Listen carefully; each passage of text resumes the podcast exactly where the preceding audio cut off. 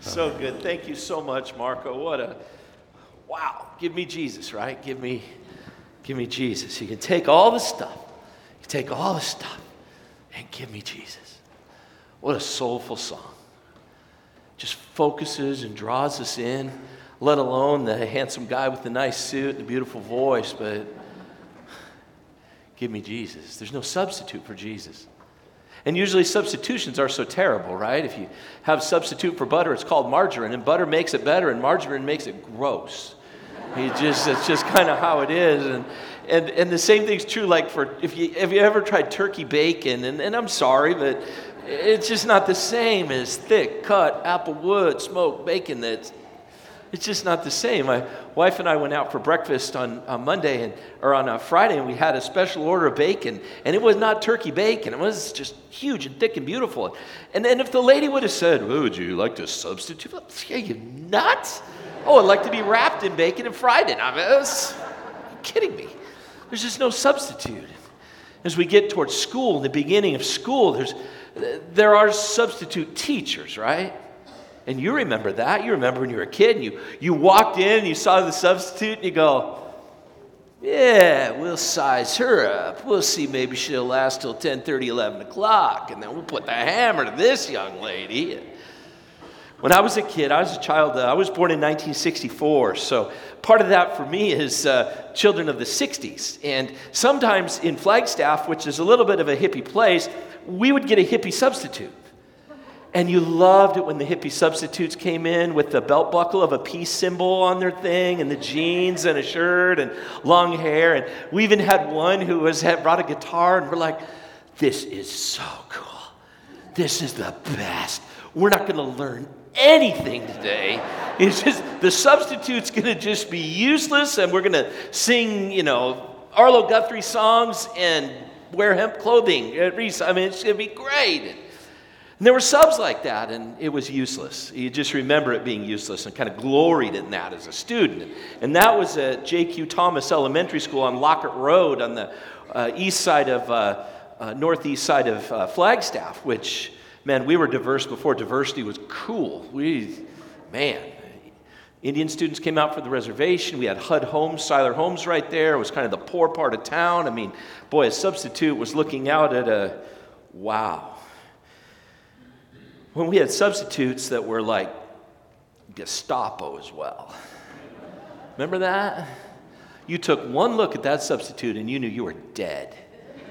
And if you went out of line, you knew that, that she had worked really hard to make sure that the, the, the teacher, that your real teacher's work was going to be done, boom, boom, boom, boom, and she was not going to mess around with you. You're a third grader, you're a speed bump on the way to one o'clock. And if by one o'clock she hadn't gone through her list, see my teacher smiling out, here, what a crack up. If, if, if, you were done with what the teacher had assigned you to do by one o'clock, she was darn well going to cancel recess and, and bring the whole force of the Nazi Reich down to make sure you learned the, you know, five times five is 25, five times six is 30, you know, ah!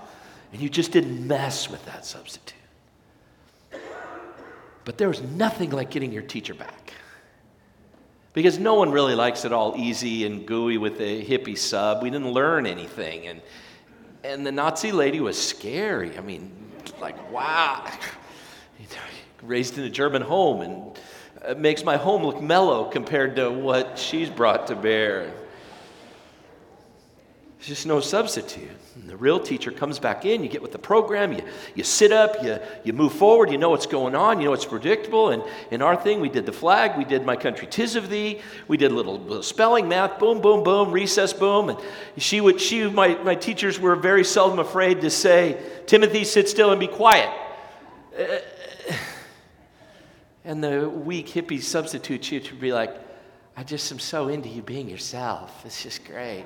Oh and the Gestapo lady's ready to cut your head off. It's just a different thing. But I think of Mrs. Blair and Mrs. Clark and Mrs. Chance. And those teachers, when I was a little guy, they just comfort, just comfort in knowing who your teacher is. This morning in our text, I want to be reminded there's no substitute for Jesus. In John chapter 5, beginning at verse 38 in our, in our text, it says, You diligently study these scriptures because in them you think you will find eternal life. These are they which testify concerning me. Jesus says, No substitute. You can read the Bible and find all sort of goofy stuff. You, you can try to get it all figured out and dialed in. But at the end of the day, there's only one Jesus. Give me that one Jesus. That's what I need. That's what I want. That's what brings life and vitality to bear in my soul. And without that Jesus, I'm going to struggle. Because only Jesus can fill up the thirsty, hungry soul. But substitutes arise. One of those substitutes is the substitute of the religious buzz. We're super good at that. You, you get that religious buzz. Sometimes I'll preach that way. I'll say, well, and here's the part in this sermon where everyone's going to go, ooh. And sometimes it's really nice. Dr. Heidi can play the organ, Marco can sing, Pastor Hayes can sing. His prayers this morning are beautiful. And it just, whoa. But beyond that buzz is what drives us in our lives. Because the buzz is empty, or as my friend says, vapid. The buzz kind of goes away. And you can go to the crusade, you can go to this, you can go to that, you can participate in that, read this book, and kind of get on the edge of the spiritual fad. And, and at the end, you still need Jesus. At the end, there's something bigger and better than just that buzz, that sermon, that solo, that something. And that something is Jesus. Jesus is more than just a buzz or a good feeling about Christianity. Jesus is the Son of God. With Jesus comes the cross, and with Jesus comes grace and forgiveness and peace with God. And the power of that isn't just a buzz. The power of that is life and salvation and forgiveness of sins and closeness with God. With that Jesus, we have everything. And without that Jesus, we are kind of like a hummingbird, bumping from flower to flower to flower, hoping that somehow we'll get our spiritual fix. In our last service, we baptized little Benjamin Alistair, Benjamin Robert Alistair Vaughn. Boom. Six generation city of Orange six generation St. John's. It gave me a little buzz. The little dress that that little guy was in this morning was over 100 years old with fabric that came from Germany. Wow. But what's important is the water with the word and promise that brought him into the family of faith. And while the buzz is nice, the buzz doesn't drive. And when the buzz is gone, you're still connected to Christ. Give me Jesus. Because a buzz is no substitute for Jesus. Some will take the substitute of, of knowledge, which is kind of where they were going in John chapter 5, that, that, that somehow you had to know all these stuff. And as Jesus was sitting there that day, those guys were pretty smart. I mean, those were the, the guys. And, and they read the Bible and they looked at all the stuff and they formulated all the doctrine, they had it all together, and, and uh, they could pass the test. But they were condescending and they were angry and their religion was still a religion of culture and self. And that's why they hated Jesus so much. And it's ultimately part of what got Jesus crucified was being on the outs with the in people in the religious order. I really struggle with the word religion because the word religion indicates kind of my moving my way towards God rather than God moving his way towards me. And religious people, we like to have all the right answers, to have everything kind of fleshed out and taken care of. And somehow, if you don't have all the right answers from the right tradition in the right way, then you're a heretic or you're uh, heterodox or you're a bad person. And, and, and God forbid you'd be a person who doesn't know Christ and kind of sneak into a church, into a community, and then you'd get just assailed with the cultures and traditions, with the language, with all the stuff, and kind of find yourself on the outside looking in.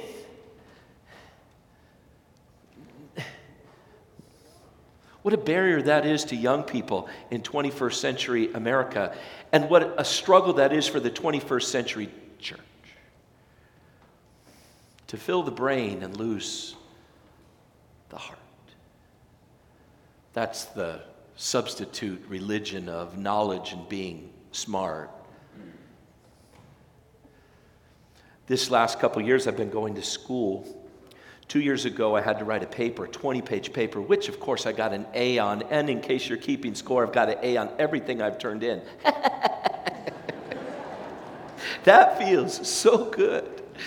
From a philosophy of C's equal degrees, uh, A's pay, right? Whatever, I don't know. Uh, but I had to write a spiritual biography of who was my guy, and my guy was Peter. Because Peter can't keep his mouth shut. Every time Peter's got it going good, Peter opens his mouth and gets in more trouble. And it just, I mean, almost every time.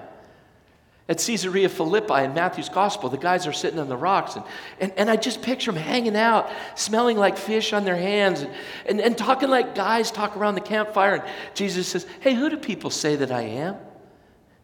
And well, some say Elijah, and some say John the Baptist, and others say this, and others say that. Jesus says, Yeah, what about y'all? Who do y'all say that I am? Peter goes, You are the Christ, the Son of the living God. Jesus goes, Uh huh, good job, Peter. A plus. And Jesus takes a breath and begins speaking about the cross and getting it kind of aligned with him suffering and dying and on the third day rising. And Peter kind of pulls Jesus aside and says, uh, you need to quit talking that way, Jesus. The crowds are big and they're going to get smaller. Things are good for us now, but the more you talk about this death and suffering and all this stuff, that's not good for our popularity. And Jesus says, Get behind me, Satan.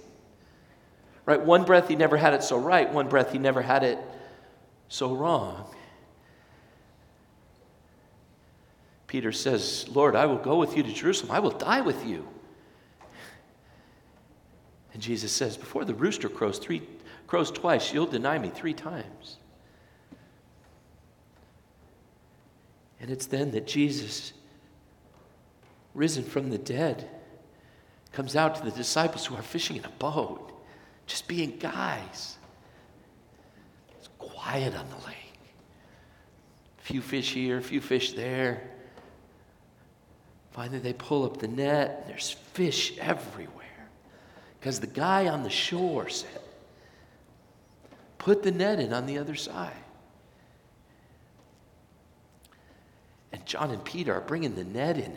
They elbow one another. And John elbows Peter. He says, It's the Lord. And the breakfast continues. And Jesus doesn't give Peter a quiz about where they'd been and what they'd done and the geographic specific, specifics of the Judean countryside. He, he, he, he says, Peter, do you love me? Do you love me? Do you love me? Undoing the three denials. He says, Feed my sheep, take care of my lambs, feed my sheep. See, it wasn't about what Peter knew, it was about who Peter was in Christ. And only the heart broken by the denial knew the grace and the forgiveness and the unity and the peace that came on that Galilean lakeside that day. See, God doesn't call Peter or you or me into faith so that we can somehow be professors and lord our knowledge over one another and say, no, our book's better than your book and we're smarter than you and our professors are smarter than your professors. Rather, He calls us into a family of faith and says, you're tied to one another. You love one another. What you have in common through faith in Jesus Christ is something that can never be parsed out. Baptizing a little baby into the family of faith is a function of the gospel and not of knowledge. Scriptures say knowledge puffs up, but faith builds up. Give me Jesus. Give me Jesus, who restores broken souls, who mends longing hearts, who fills empty spirits with his love and with his grace. There's no substitute for Jesus. There's one more substitute that we're struggling with as a nation, and that's the substitute of politics.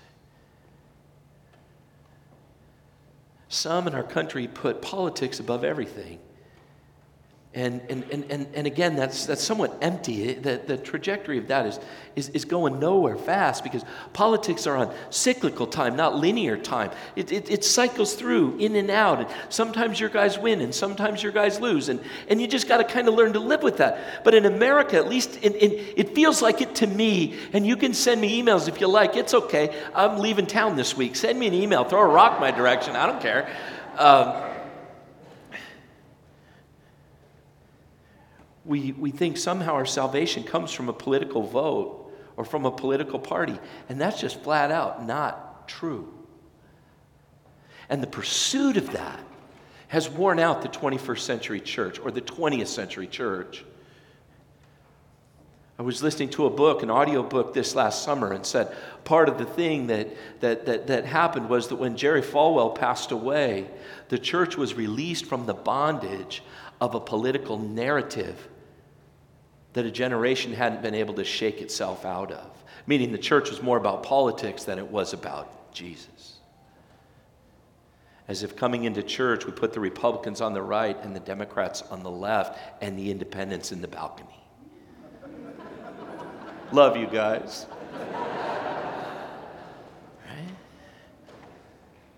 And it becomes that we ebb and flow in our faith with that. And yet, Jesus, when he stood before Pilate at, at, at his trial, before the governing authorities, they, Pilate said, Don't you have anything to say? What's going on? And Jesus said, My kingdom is not of this world. If it were, my disciple guys, my servants would have picked up and fought. Uh, but, but there's something bigger going on. And we need to be reminded of that as Christians in 21st century America. There's something bigger going on. And that's something bigger going on is the church refocusing and renewing itself in missional service to make communities and neighborhoods and places better places as Christians are infiltrators into those neighborhoods. It's not about who you vote for or necessarily what planks are in the political party's platform. It's about Jesus. My kingdom is not of this world. How many kings, queens, dukes, duchesses, princes, princesses, presidents, senators, congressmen, judges has Jesus outlasted? And how many more will he outlast before he comes again in glory? And the answer is every single one. Because he is the King of Kings and He is the Lord of Lords. So we vote our consciences, but we never lose sight of who's on the throne. Because politics is a horrible substitute for Jesus. His kingdom is not of this world. And that's the gospel. That's super good news. Because your feet are on something and your life is anchored to something that will not dry up and blow away in the latest election or the latest fad or the latest shivery buzz thing. Your life, your faith, your feet firmly on the rock of Jesus